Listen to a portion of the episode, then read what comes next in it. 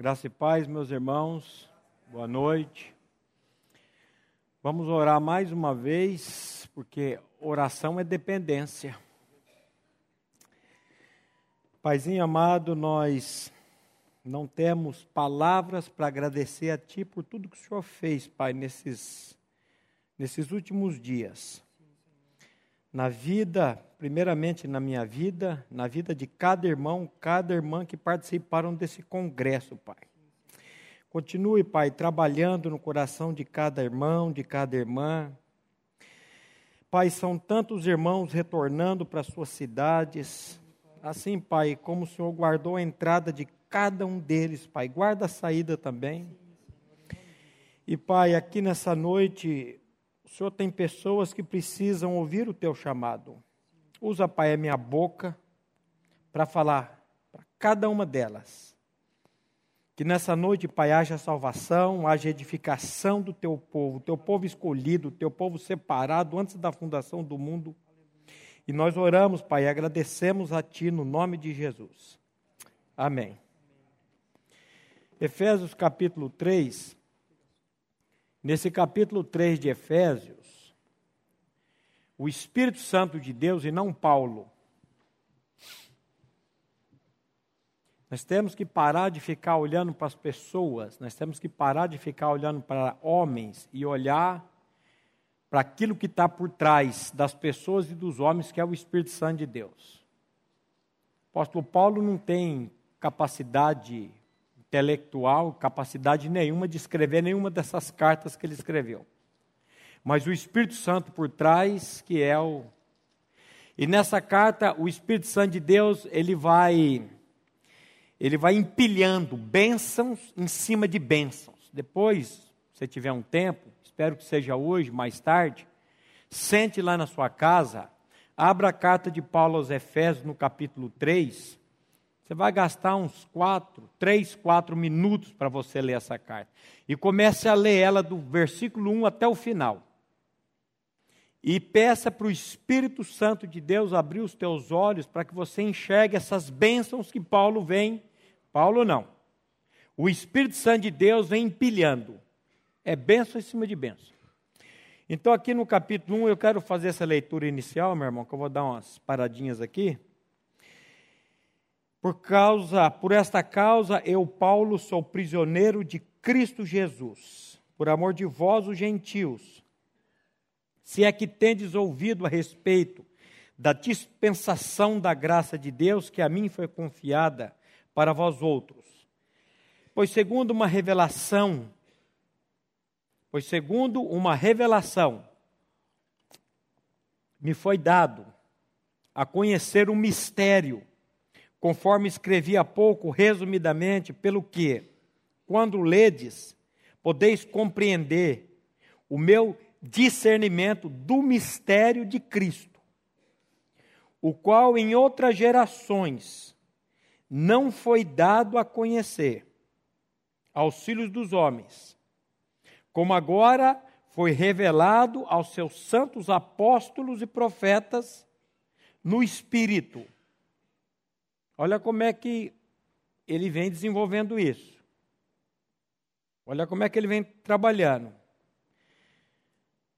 depois de ledes, poder compreender o meu discernimento do mistério de Cristo, o qual em outras gerações não foi dado a conhecer aos filhos dos homens, como agora foi revelado aos seus santos apóstolos e profetas, no Espírito, a saber, que os gentios são cordeiros, membros do mesmo corpo e coparticipantes da promessa em Cristo Jesus, por meio do quê? do Evangelho, do qual foi, fui constituído, fui ministro, fui feito ministro, conforme ou pelo dom da graça a mim confiada ou dada, segundo a operação do seu poder, a mim, o menor ou mínimo de todos os santos, me foi dada esta graça de pregar aos gentios o evangelho das insondáveis riquezas de Cristo. Esse foi o tema, versículo 8, foi o tema que nós começamos na quarta-feira pela manhã com os Os missionários, quarta, aliás, quarta à noite e quinta de manhã, e na quinta noite começou propriamente o acampamento. Mas esse foi o tema do congresso do Novo Nascimento: as insondáveis riquezas de Cristo. E o Pai celestial, por graça, por soberania dele, nós não entendemos isso, ele sacou, ele tirou o pastor Glênio desse acampamento. Fisicamente. Porque em espírito ele estava lá, eu tenho certeza disso. Em espírito em oração, mas fisicamente não. No sábado ele deu uma aparecidinha lá pela manhã, deu uma palavrinha de uns 50 minutos e saiu para casa. Mas Deus tirou esse homem desse acampamento. Ele me disse que já vinha se preparando há meses para esse acampamento. Estava preparadinho. E o Senhor tira. E aí o Hildo falou: Você tem uma semana para se preparar para esse acampamento. Cancela todos os seus estudos. E você vai trabalhar em cima do tema. Fui para casa à noite, não conseguia dormir. Angustiado. Segunda-feira cheguei sete e meia da manhã aqui, junto com o porteiro. Entrei dentro do gabinete, li o livro do pastor Greno, As Insondáveis Riquezas de Cristo. Nunca li um livro tão rápido, numa pancada só. Dez horas da manhã o livro estava lido e gravado em áudio. Eu li, fui gravando. Eu tenho um problema de assimilar as coisas. Eu preciso muita repetição. Saí meio-dia e tanto, almocei, voltei, saí daqui oito horas da noite. Fui para casa, angustiado. Na terça-feira, quando eu sentei, que eu abri o texto novamente, eu comecei a ler, eu falei, Senhor, isso não pode, isso não existe. Eu não posso estar tão angustiado por causa disso. Se o senhor não falar nesse congresso, sou eu que vou falar, senhor? É pastor Glênio que vai falar e vai convencer as pessoas? Será que algum pastor de tantos que estava lá, né, pastor Oséias, que ia falar e convencer alguém? Senhor, eu não, isso, é, isso é assunto do senhor, eu vou largar a mão disso. Voltei a fazer meus estudos, falei, o senhor não der graça, E da terça-feira em diante comecei a andar mais tranquilo, mais sossegado. E eu vou dizer uma coisa para vocês, meus irmãos: Deus está no controle de tudo. Ele está no controle de tudo. Deus está no controle da sua vida. Deus está no controle. Jesus disse que não cai um fio de cabelo da cabeça de quem? Dos filhos, dos discípulos. Você é um filho de Deus? Você crê que você é um filho de Deus? Você nasceu de novo em Cristo Jesus? Então saiba de uma coisa: não cai um fio de cabelo da sua cabeça. Deus está no controle da sua vida, Deus está no controle da sua família, Deus está no controle de todas as coisas. Crê nisso? Então você vai repetir comigo: Deus está no controle de todas as coisas. Então, meu irmão, solta o cabo da nau, bota os remos nas mãos e navega com fé em Jesus. Lá no acampamento eu lembrei os irmãos daquele cântico, quando nós cantávamos muito ele aqui na nossa comunidade, é meu, somente meu, todo o trabalho, e o teu trabalho é descansar em mim. Não tenha sobre ti um cuidado qualquer que seja. Então, meus irmãos, vamos crer no que a palavra de Deus está dizendo. E o pastor Glênio, com o Sola Gratia, o Sola Grácia, não sei como é que eu falo, se é Sola Gratia ou Sola Grácia, eles resolveram chamar esse grupo de pastores, de irmãos, de missionários. Vocês sabem quanto tempo faz que não tem o Congresso do Novo Nascimento? Seis anos. Como é que o tempo passa? E muitos desses irmãos, eles estavam aí. Não vou dizer perdidos, porque se eles realmente creem em Cristo, Deus está no controle disso. Mas por que, que teve esse congresso? Coração do pastor Glênio, junto com o Sola Gratia, vamos chamar esses irmãos para a gente alinharmos. Alinharmos o quê? A doutrina, o evangelho.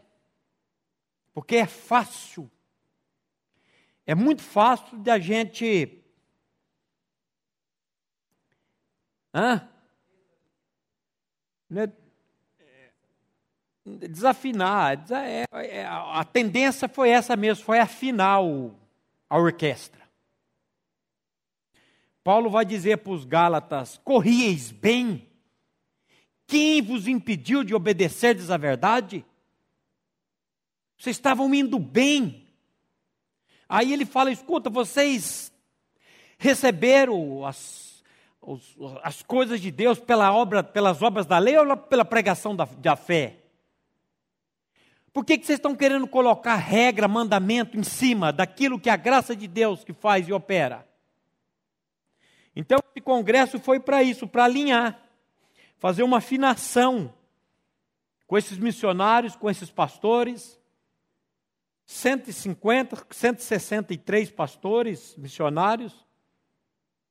E nós trabalhamos esse, todos esses dias em cima da diferença da religião para o evangelho. Porque existe uma diferença muito grande entre religião e evangelho. Ou não existe? O que vocês acham? Existe. Religião é tudo que o homem faz ou tenta fazer para buscar a mercê, o favor, a graça de Deus. Na religião tem muito esforço. Tem isso aqui que está acontecendo comigo agora. Eu estou numa sudorese. Porque toda pregação da, da palavra tem o inferno abaixa em cima. Eu falo que a maior hora de expulsar demônio é na hora da pregação. Porque é nessa hora que o inimigo começa na mente das pessoas. Para que você fique desligado do que está sendo falado, do que está sendo pregado. Você pensar em outras coisas, o exame que você vai ter que fazer amanhã. E uma série de coisas. Precisamos nos concentrar na palavra. Eu tenho hora que eu estou algum estudo e eu falo: sai daqui em nome de Jesus, Satanás, e corja. Porque é tanta pressão, é tanta coisa, e nós precisamos fazer isso. Então, essa diferença entre religião e evangelho, alinhando a doutrina do novo nascimento, da salvação somente por meio da pessoa e obra de Cristo Jesus. A salvação, só existe salvação na pessoa de Cristo Jesus. Jesus que disse isso, ele disse: Ninguém vem ao Pai senão por mim. Para você um dia ir ao céu, ao Pai, tem que ser pela pessoa do filho dele. Então nós trabalhamos aí nesses dias. E a pergunta que eu faço para um poucos que sobraram aqui, os remanescentes, a grande maioria foi embora depois do almoço. O pastor Osés e tantos aí. Será que o objetivo desse congresso foi superado ou não?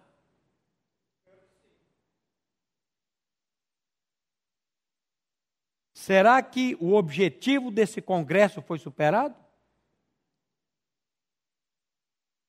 E eu vi alguns testemunhos lá, meu irmão meus irmãos. Teve um lá que disse assim: Pastor Glenn não veio, eu estou indo embora. O Isaac falou: Pode ir. E eu descobri agora de pessoas que casar, um casal que chegou lá e falou: Pastor Glenn não veio, estou indo embora.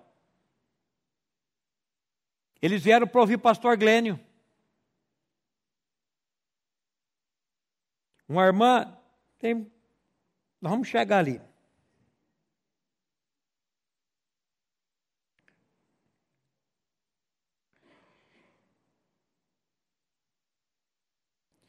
Eu ouvi agora no encerramento da boca de um pastor. Ele disse assim: a partir desse acampamento, isso é um testemunho que ele deu lá cedo. Cedo não, na hora do almoço. Eu gravei. Ele disse assim: a partir desse acampamento, minha mensagem vai ser mais aguda.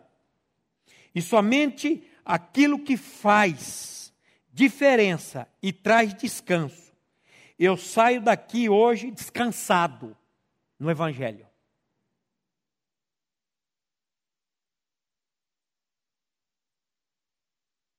Eu disse assim: só esse testemunho valeu todo o sofrimento meu. Só esse testemunho aqui.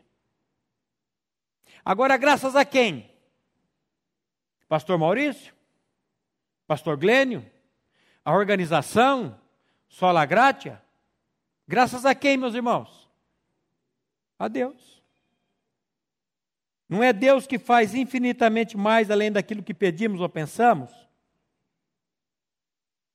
O irmão me disse ainda há pouco, pastor, eu vim com a expectativa em cima de ouvir o pastor Glênio. Quando descobri que ele não vinha, coloquei a minha expectativa em cima do Senhor mas estou saindo daqui quebrada, porque não é homens, mas é Deus. Sabe, pastor, ficamos olhando para as pessoas e queremos agradar as pessoas. Trouxe um monte de roupa, uma mala de roupa, e Deus me disse que eu preciso, que o que eu preciso é de uma só roupa, a roupa da santidade. Eu trouxe uma mala de roupa, não abri a minha roupa. Porque eu falei, cada pregação eu vou fazer um desfile com a roupa bonita. E aí eu lembrei daquele texto, que 1 Pedro, capítulo 3, versículo de 1 a 4.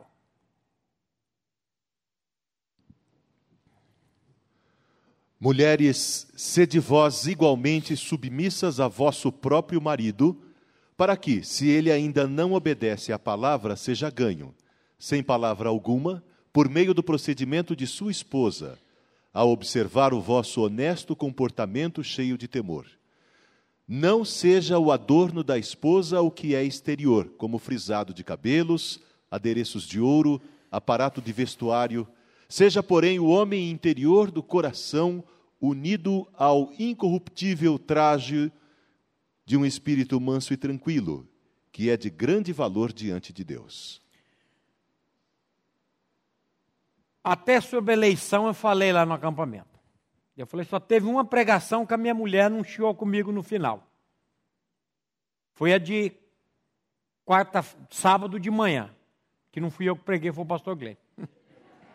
As outras todas ela chiou. E eu fui com algumas coisas e Deus levou para outra. Igual hoje aqui, eu vinha com assunto, Deus colocou Pedro, mulher, no meio. Tem alguma mulher aí que está precisando ouvir o que Pedro está dizendo aqui. Então escuta aí, minha irmã. Mulheres, sede igualmente submissas ao vosso próprio marido um irmão lá de Brasília, vou fazer uma cerimônia de casamento lá em Brasília em junho. E ele falou, ele veio para o campamento e falou, pastor, a minha filha falou, pediu. O senhor não fala negócio de submissão lá no casamento dela, não, tá? Falei, deixa com o tio. Ela não quer que fala sobre isso? Então tá bom. Fala para ele pregar o que ele quiser, mas falar de negócio de submissão não manda falar, não. Para que, que é para ser submissa? para que se ele ainda não obedece à palavra, seja ganho sem palavra alguma. Para de falar, oh, boca de sapo, do não sei do que. Para de ficar na cabeça do marido. Fica quieta. Sem ganha sem palavra. Como é que eu vou ganhar sem palavra? Eu ficava intrigado com aquela frase: pregue o evangelho, se, não, se necessário for, use palavras. Mas como? Que eu vou pregar o evangelho se eu não usar palavra? Eu preciso falar para a pessoa conhecer o evangelho. Mas como é que eu vou fazer isso? O meu procedimento. Você, mulher, vez de ficar falando na cabeça do marido, fica quieta, fecha a boca, sem palavra alguma. Procedimento, ele vai observar o vosso honesto. Sabe o que é essa palavra no grego? Agnus respeitável, santo, puro. O honesto o quê? Comportamento. O que é o comportamento? Modo de vida, conduta, postura, cheio de temor. Não seja o adorno. Sabe o que é adorno no grego? Cosmos. De onde vem a palavra cosméticos. Hum,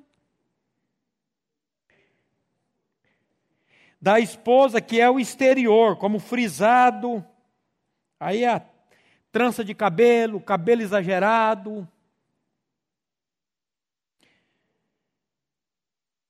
Adereços de ouro, aparato de vestuário, seja porém no homem interior, aqui no homem aqui é a mulher interior do coração, unido incorruptível, com traje de um espírito manso, tranquilo, que é de grande valor diante de Deus.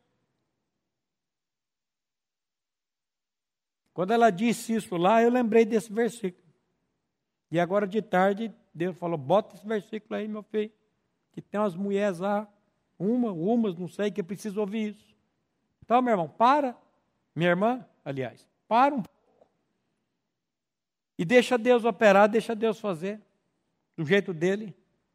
Paulo disse assim: Eu não me envergonho do Evangelho. Por que, Paulo? Porque o Evangelho é o poder de Deus. Qual que é a diferença da religião para o Evangelho? Religião é eu tentando, é eu fazendo. Evangelho é Deus fazendo. Aonde, aonde que nós temos o, o, o, o, onde que começou a religião? Gênesis capítulo 3, versículo 7 é o início da, da religião. Depois vai para o capítulo 4, vai para o capítulo 11, é Torre de Babel, é Abel e Caim. A religião ela começa bem aqui. Gênesis 3, 7. Olha o que está escrito aí. Abriram-se então os olhos de ambos, e percebendo que estavam nus, coseram folhas de figueira e fizeram cintas para si. Aqui começa a religião. Primeiro, movimento religioso no mundo, na história do homem, começa aqui. Ele viu que estava nu, ele foi lá colher uma folha de figueira e fez para si uma cinta, um avental. Nós trabalhamos muito isso em cima com os pastores e missionários lá. Religião religare. Religião, esforço. Religião, eu tentando buscar o homem. Eu tentando me apresentar melhor diante de Deus. E aonde começa o evangelho? Aonde que na Bíblia nós temos a primeira menção do evangelho? Aonde nós temos na Bíblia o chamado proto-evangelho, o primeiro evangelho?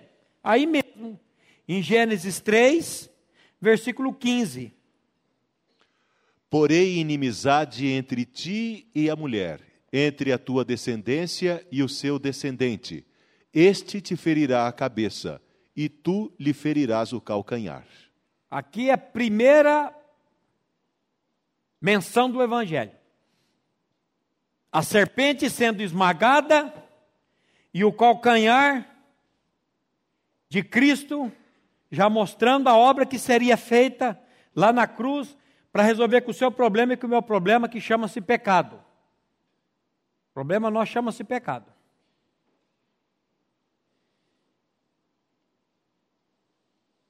Logo depois, eu já fiz, já falei muito aqui nessa comunidade também sobre isso, Abé e Caim, os dois protótipos, um, um religião, outro evangelho.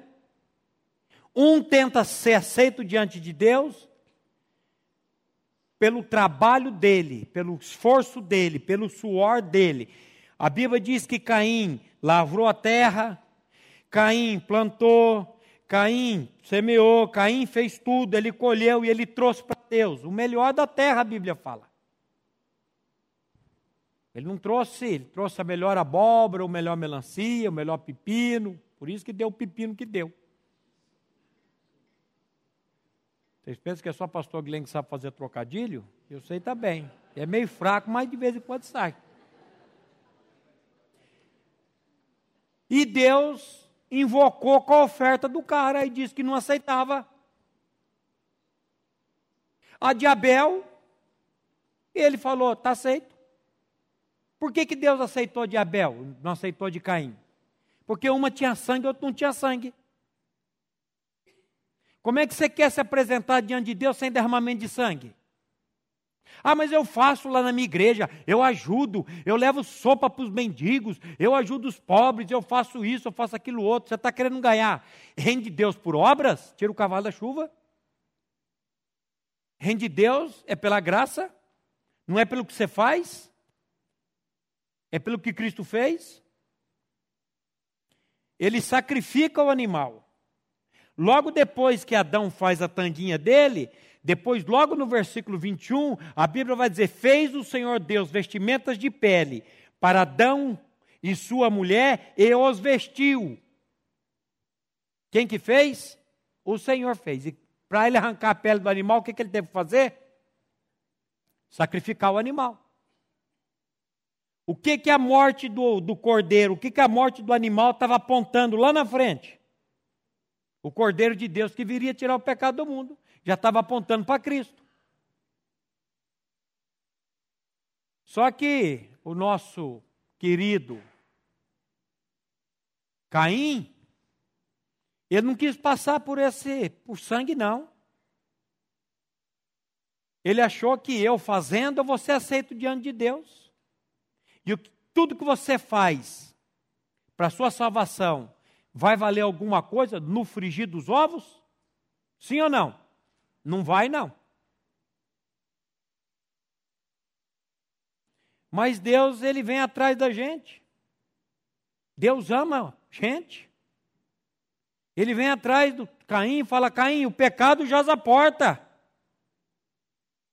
Olha ali, faça do meu jeito e não do seu jeito. Sacrifica o animal, você vai ser aceito. Alguns estudiosos dizem isso, que o pecado de porta é o animal. Pega o animal, sacrifica o animal e faça e venha, você vai ser aceito. O semblante cai e ele fica bravo.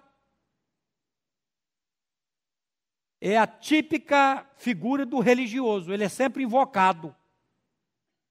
E quando você bate e fala da graça para ele, aí que ele fica mais bravinho ainda. E se ele faz muito na igreja dele, aí ele fica mais bravinho um pouco. Que conversa é essa que eu sou salvo? Pela graça, tanto que eu fiz para merecer salvação? Irmão, salvação é um dom da graça de Deus. Salvação é o que Cristo fez por nós lá na cruz. Ou você recebe isso gratuitamente, ou no reino de Deus você não vai entrar. Simples assim, como diz um conhecido meu. Então, vocês acham, você acha que existe diferença entre religião e evangelho? Sim ou não? Sim. Se você disser para mim que religião e evangelho é a mesma coisa, eu vou dizer, então você não está entendendo. Porque na religião parte do homem para Deus, no evangelho parte de Deus para o homem. É Deus operando, é Deus fazendo. E o que, que, que aconteceu nesse congresso nesses dias? Foi um alinhamento dessa verdade. O que, que você está pregando lá no, em Teresina? O que, que você está pregando lá em Manaus? O que, que você está pregando? 33 cidades. Lá em Cruzeiro do Leste. Você está pregando salvação pela graça? Salvação pelo Cordeiro? Agora fala uma coisa para mim: como é que coloca isso na cabeça de 160 pastores? Só tem um jeito. Pela graça de Deus. E eu ficar gritando lá, estou até meio rouco. A minha eloquência não vai resolver nada disso, não. É só pela graça de Deus para entrar isso, não da cabeça de pastor, da cabeça de qualquer um. Não tem outro jeito. Se você tem outra maneira e passa a receita para mim, eu vou tentar. Só tem um jeito disso entrar na cabeça e no coração das pessoas, por meio da graça de Deus. Nós podemos o quê? Alinhar sim a palavra. Decidir nada saber entre vós, senão a Cristo e este crucificado. Falar da cruz, da obra de Cristo. Agora, colocar isso no coração, meu irmão, só Deus. Quando Paulo faz aquela decisão lá, decidir nada saber entre vós, senão a Cristo e este crucificado. Se Deus não fizer, não adianta.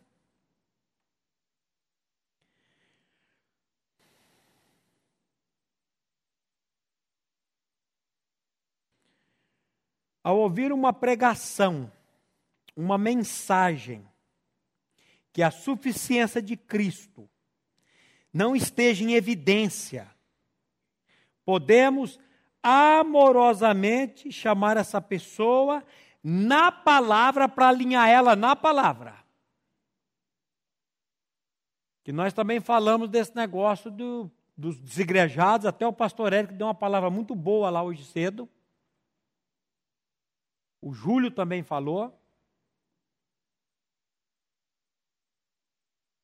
Porque agora virou moda, meu grupo, grupo fulano, grupo ciclano. Eu começo agora, eu saio da comunidade local e monto lá o meu grupo, o outro monta lá o grupo dele. E aí fica um falando mal do outro, um não pode olhar para a cara do outro. Eu falo, quando chegar lá no céu, como é que vai fazer? Se é que vai chegar lá no céu. Mas vamos fazer de conta que vai. Como é que vai fazer lá no céu quando chegar? Vai ser o grupo do fulano para cá, o, o, grupo do ciclano para lá, aquele que crê a, a, a, o batismo por imersão de um jeito, o que crê por do outro, como é que é isso? Ah, quando chegar lá a gente resolve. Hum. O, senhor, o senhor quer que você trabalhe com isso aqui agora, meu irmão. Não deixa para chegar lá, não. Sabe onde nós encontramos um exemplo disso? Você chamar a pessoa em amor Lá em Atos, capítulo 18, 24 a 26. Nesse meio tempo, chegou a Éfeso um judeu, natural de Alexandria, chamado Apolo, homem eloquente e poderoso nas Escrituras. Era ele instruído no caminho do Senhor, e sendo fervoroso de espírito, falava e ensinava com precisão a respeito de Jesus conhecendo apenas o batismo de João. Ele, pois, começou a falar ousadamente na sinagoga. Ouvindo-o, porém, Priscila e Áquila tomaram-no consigo e, com mais exatidão, lhe expuseram o caminho de Deus. Vamos analisar esse Apolo aqui. Eu creio que essa primeira expressão aqui ela já é interessante. Chegou em Éfeso um judeu. Do que que judeu gosta? de lei, é legalista. Mas não vamos entrar aqui. Olha os predicados do moço: eloquente, homem eloquente, poderoso nas escrituras, conhecer a Bíblia. que mais? Instruído no caminho do Senhor, sendo fervoroso do espírito, falava e ensinava com precisão a respeito de Jesus. Quem que não quer um cabra desse na igreja dele? Fazendo parte da diaconia, da mentoria, do pastorado. Quem que não quer um cara desse? Eu não quero não. Qual era o problema dele? O que, que ele conhecia? Conhecia apenas o batismo de João. Qual que era o batismo de João? Hã? Batismo nas águas. Batismo nas águas salva alguém? Batismo nas águas não salva ninguém. Funcionário meu começou a frequentar uma igreja ali em Cambé. Ela é batista também, só não vou falar do que, que é, senão vão saber que igreja que é. É uma igreja batista lá em Cambé. E quando ele começou a frequentar, todo mundo veio para cima dele, ele tinha que batizar, ele tinha que batizar, ele tinha que batizar. Ele falou: calma, gente, eu estou chegando agora. Não, você tem que batizar, porque se você não batizar, você não vai nascer de novo.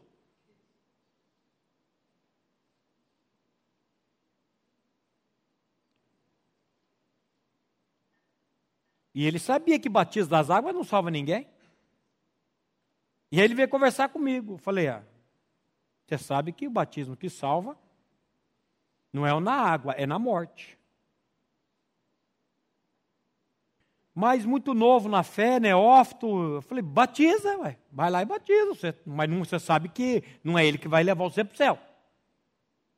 Batizou, foi uma festa na igreja, todo mundo. Na outra semana o pastor já falou: agora você vai começar a ministrar a palavra. Ele falou: gente, eu não, eu não sei nem abrir a Bíblia direito, como é que eu vou ministrar a palavra?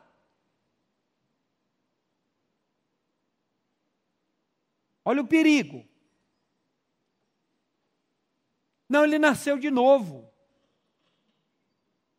Novo nascimento não tem nada a ver com batismo nas águas, meu irmão. Novo nascimento tem a ver com troca de coração, com mudança de vida.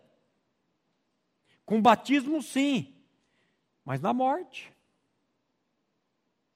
Ouvindo, porém, a Priscila e Áquila tomaram-no consigo e com mais precisão, ou com mais exatidão, expuseram o caminho de Deus. Querendo ele percorrer a Caia, animaram-nos os irmãos e escreveram aos discípulos para o receberem. Tendo chegado, auxiliou muito aqueles que, mediante a graça, haviam crido. Haviam crido mediante o quê? A graça. Porque com grande poder convencia publicamente os judeus, provando por meio das Escrituras que Cristo é o Senhor.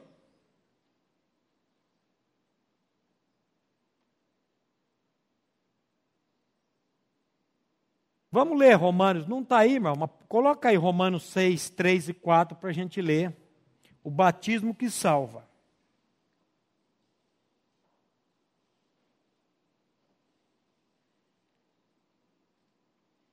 Romanos 6, 3 e 4. Ou porventura ignorais que todos nós que fomos batizados em Cristo Jesus, fomos batizados na sua morte?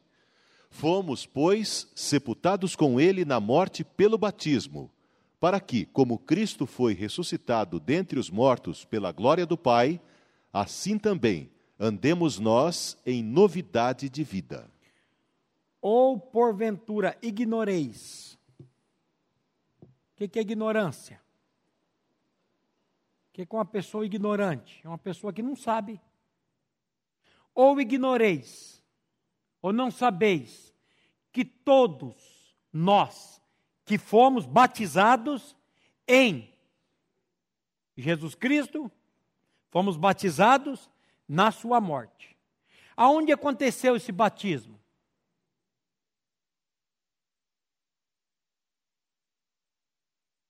Ah, existe uma, um, uns, uns, uma, de vez em quando, alguns teólogos brigam. Ah, há mais de dois mil anos atrás. Outros dizem, não, há quase dois mil anos atrás. Se você pegar dois mil anos da crucificação com 2020, não vai dar dois mil. Aí uns falam, não, mas os calendários gregorianos. Te... Se foi há dois mil ou há quase dois mil anos atrás, não vai fazer diferença nenhuma para você e para mim. Tem gente que gosta de rachar fio de cabelo. Não me pergunte por quê. Eu não sei.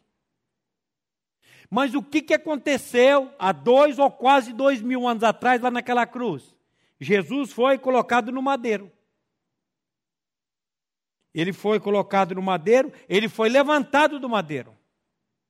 E o que, que aconteceu naquele momento? Nós somos atraídos na cruz. Larga de ser besta que cruz não atrai ninguém. Ninguém foi atraído na cruz. Cruz é madeira. A Bíblia diz assim: Pedro diz assim: levando ele mesmo em seu corpo sobre o madeiro os nossos pecados. Para que nós, mortos para os pecados, pudéssemos viver para a justiça. Pelas suas pisaduras, fomos sarados. O que, que aconteceu naquela cruz há dois mil anos atrás? A morte de Cristo, de Jesus, e a minha e a sua morte com Ele. Mesmo eu tendo nascido em 1970.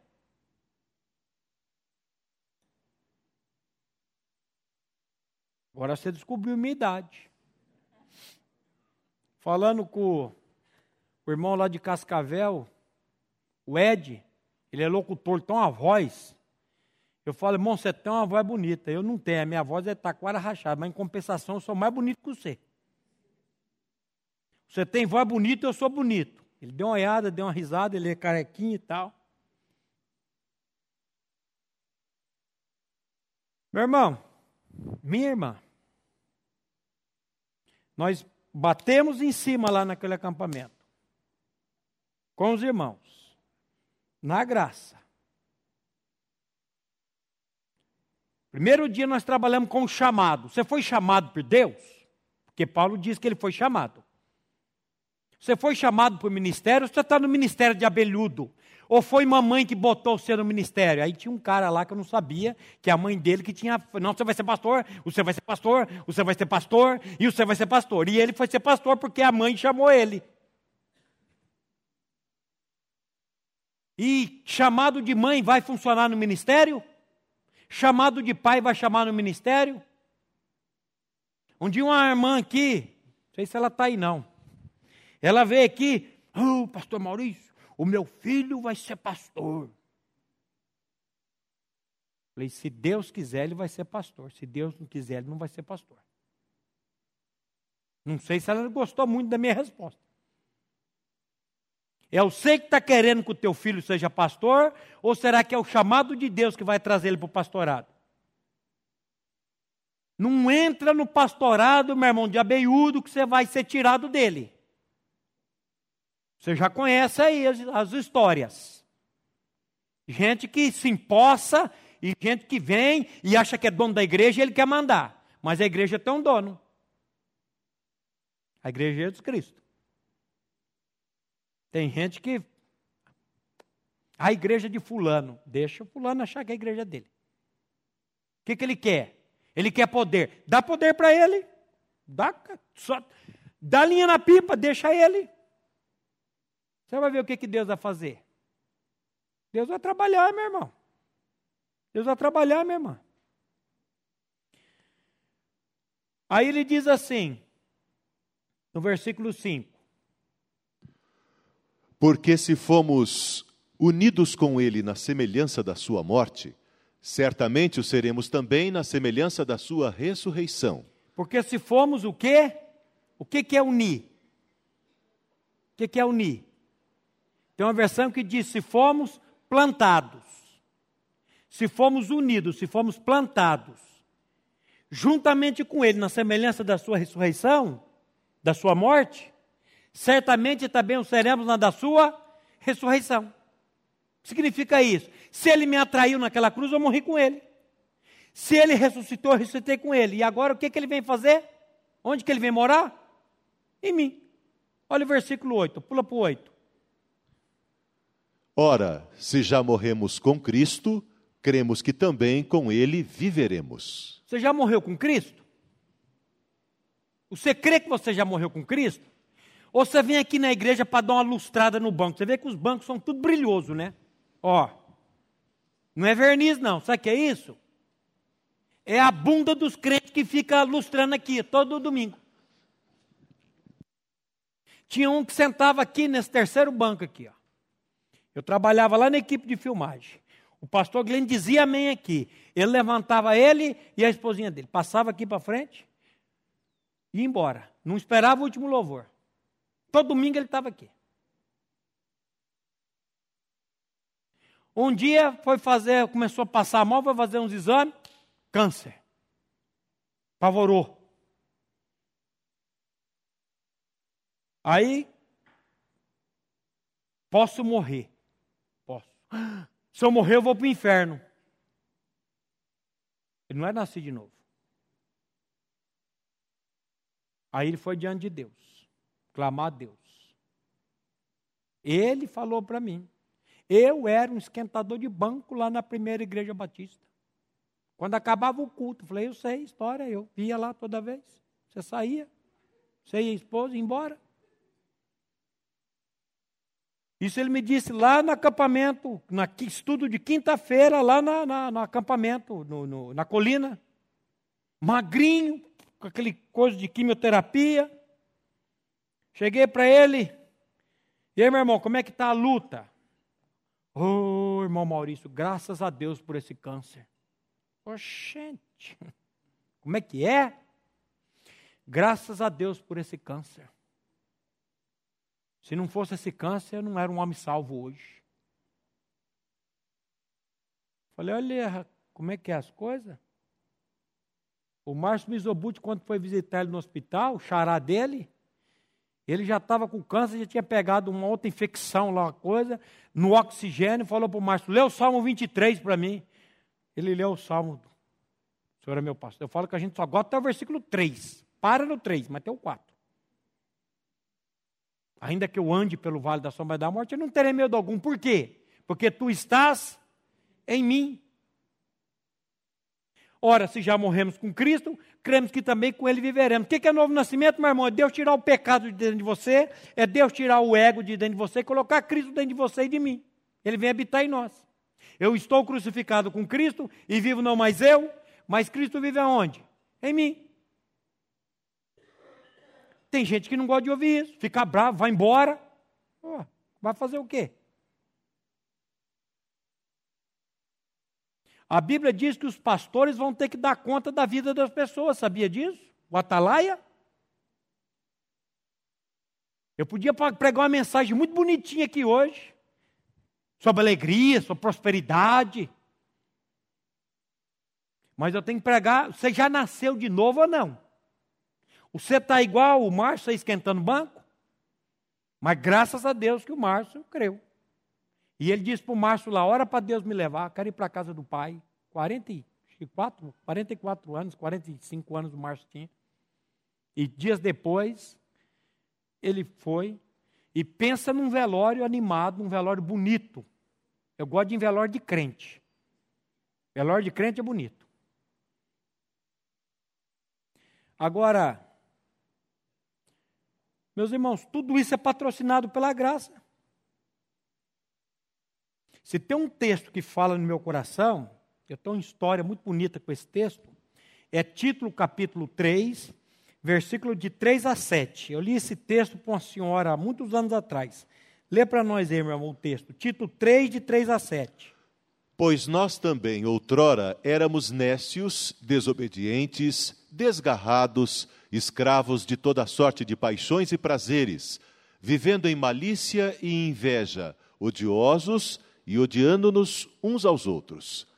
Quando, porém, se manifestou a benignidade de Deus, nosso Salvador, e o seu amor para com todos, não por obras de justiças praticadas por nós, mas segundo sua misericórdia, ele nos salvou mediante o lavar regenerador e renovador do Espírito Santo, que ele derramou sobre nós ricamente por meio de Jesus Cristo, nosso Salvador, a fim de que, justificados por graça, nos tornemos seus herdeiros, segundo a esperança da vida eterna. Meus irmãos, quem nos muda é a graça de Deus, a benignidade de Deus. há uns 10, 12 anos atrás, ou até mais, lá no Recanto Corali. Cheguei um dia para pregar para as velhinhas. Eu gosto de pregar para velho. Agora meu pai está numa casa de repouso e toda terça-feira eu vou lá e tem umas velhinhas lá que, olha, nós fazemos uma festa quando chegamos lá. Tem uma lá que ela anda com a boneca e a boneca é filha dela. Mas na hora da palavra ela bota a boneca em cima lá e aí eu vou para cima dela. Eu tenho um vídeo delas aqui que é lindo de ver. Delas falando. Para onde você está olhando, minha irmã? Agora eu estou olhando para Deus, pastor. É, e aí a conversinha é bonita vêm. Chega lá a dona Antônia fazendo crochê e eu pregando a palavra. Acabei de pregar. Pastor, não sou pastor não, irmã. Sou pregador da palavra. Eu tinha uma filha, advogada, na cidade de Londrina. E essa filha, olha, pastor, pensa numa benção de uma filha. Eu falei, eita, sei. Olha, ela vendia o passe, comprava o cachorro quente, dava para as crianças com fome, fazia isso e fazia aquilo, fazia. Eu fui lembrando de Jó. Quando ela começou a contar, eu lembrei de Jó, que Jó era maravilhoso. Ele fazia rejubilar até o coração da viúva. Ele examinava a causa dos estrangeiros. Ele era órfão dos pais. Pensa num cara, era Jó. E ela foi assaltada aqui em Londrina, e o ladrão estrangulou e matou ela, e ela morreu. E ela está no céu ou está no inferno? Eu, novo na fé, assim, menortão, falei, e agora? Falei, minha irmã, se ela nasceu de novo, ela está no reino de Deus. Se ela não nasceu de novo, ela não está no reino de Deus. O que, que Jesus disse? Aquele que não nascer de novo não pode ver o reino de Deus. Aí eu li esse texto para ela. Aí ela rebateu com as coisas que a filha fazia, mas ela ajudava, ela fazia. Eu falei, dona Antônio, escuta aqui, ó. Presta atenção. Aí Paulo, ele diz assim: Nós também outrora éramos. Então Paulo está se incluindo. Ele está dizendo: Nós, eu também outrora era. Era o Nécio? eu era desobediente, eu era desgarrado, eu era escravo de toda sorte de paixões e prazeres. Você é uma pessoa escravizada por paixões, por prazeres? Vivendo em malícia, inveja, odiosos e odiando-nos uns aos outros. Quando, porém, se manifestou a. Essa palavra pode ser traduzida por graça quando se manifestou a graça de Deus, nosso Salvador, e seu amor para com todos, não por obras de justiça praticadas por nós, mas segundo a sua misericórdia, ele nos, olha o verbo, salvou, mediante o lavar regenerador e renovador do Espírito Santo, que ele derramou sobre nós ricamente por meio de quem? Jesus Cristo, meu Salvador, nosso Salvador, a fim de que, justificados por graça, nos tornemos seus herdeiros segundo a esperança da vida eterna. Olha aqui, dona Antônia. Juntou o coisinha dela, brava, foi para o quarto, sumiu. Quando eu chegava lá para fazer estudo, ela me via, catava as coisinhas dela, ia para o quarto, ficava lá sozinha fazendo. Eu vou fazer o quê? Eu vou vender o peixe mais barato, porque ele está. E um, na quarta ou quinta vez ela voltou. E ficou ouvindo. Não sei se Deus fez, se Deus não fez. Eu não sou. Não sou detetive, não sou fiscal de Deus para saber, para ficar. Agora, é a graça de Deus que muda as nossas vidas. É o evangelho das insondáveis riquezas de Cristo. Você sabe o que, que o evangelho é? O evangelho é uma riqueza. E uma riqueza, sabe que riqueza que ela é? Insondável. Você e eu jamais vamos conseguir exaurir as riquezas que nós temos no evangelho de Deus, da graça de Deus. O que, que esse evangelho da graça de Deus pode fazer na vida de um homem? De uma tranqueira? E a graça é a encarnação de quem? No princípio era o Verbo, e o Verbo estava com Deus, e o Verbo era Deus, e o Verbo fez o quê? Ele se fez carne e habitou entre nós. A pessoa de Cristo é a encarnação da graça. A graça é Ele. E eu preciso dele aonde? Habitando em mim. Eu espero em Deus um dia ouvir um testemunho assim. Eu fui num retiro, fui num congresso de acampamento, e lá eu ouvi a palavra e o Espírito Santo, por sua graça, aprova revelar seu filho em mim.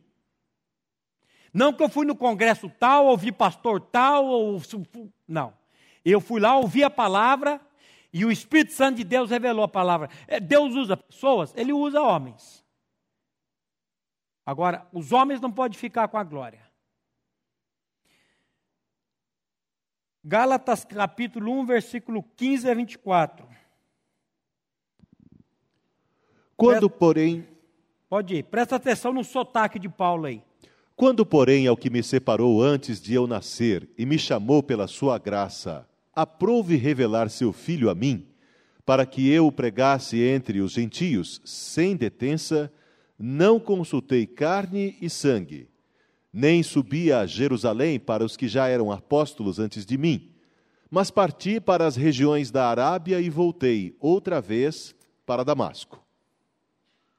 Decorridos três anos, então, subi a Jerusalém para avistar-me com Cefas e permaneci com ele quinze dias.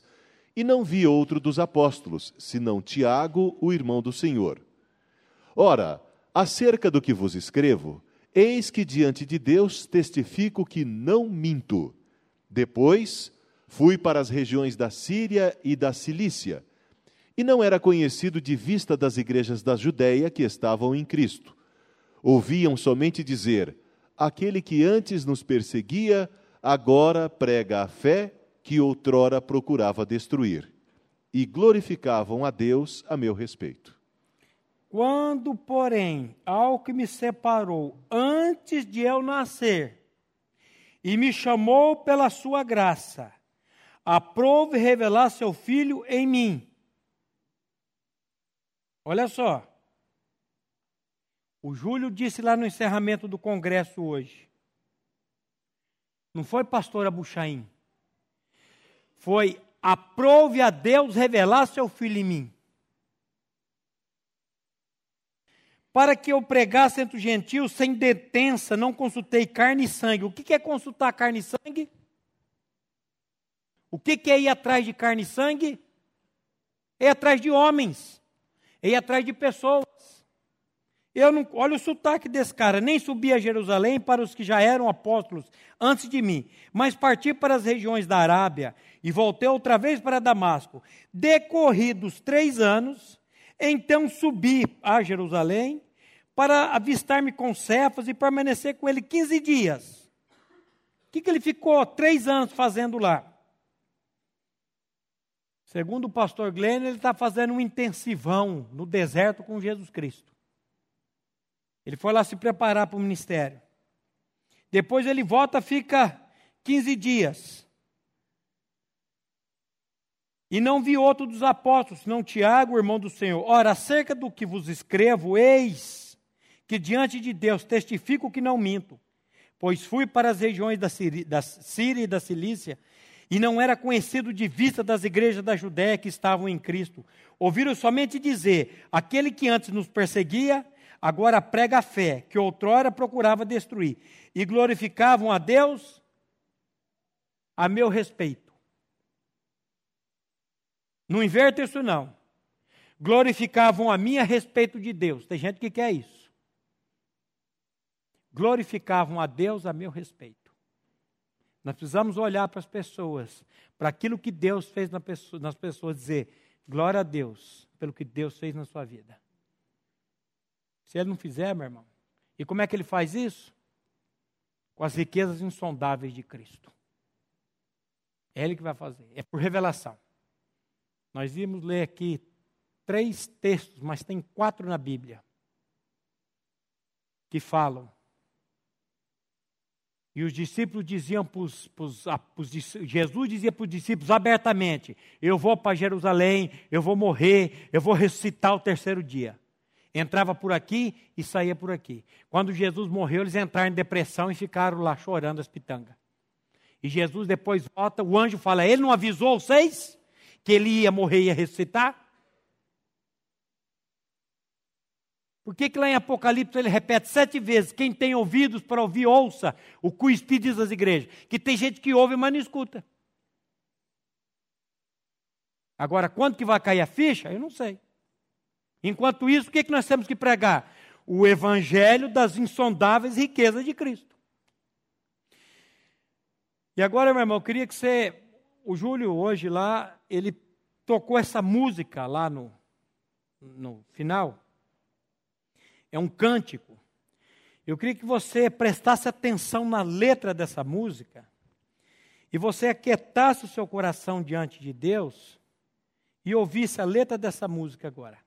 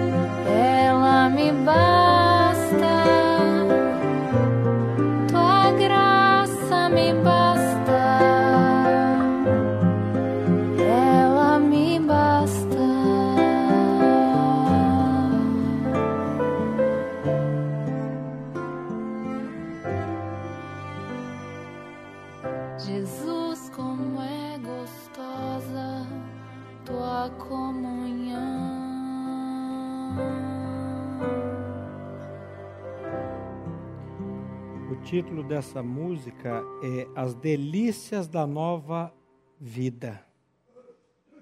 Chega de regra. Chega de regra. A tua, a tua graça me basta. Meus irmãos, vamos olhar e depender da graça do nosso Senhor e Salvador Jesus Cristo. Pai, mais uma vez nós te louvamos e te agradecemos pela tua palavra.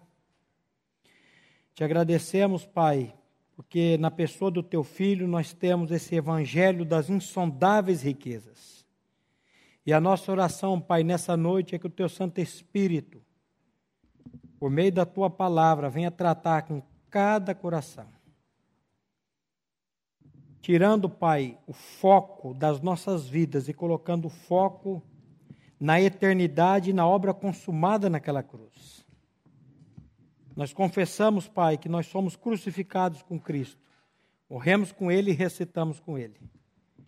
E sabemos, Pai, que sem a revelação do Teu Santo Espírito, nós jamais vamos adentrar esse descanso. Mas nós sabemos e cremos que a Tua graça nos basta. Opera isso, Pai, no meio da Tua igreja, no meio do Teu povo, para que o Teu nome seja engrandecido e glorificado nas nossas vidas. E é no nome de Jesus, Pai, que nós oramos e agradecemos a Ti. Amém.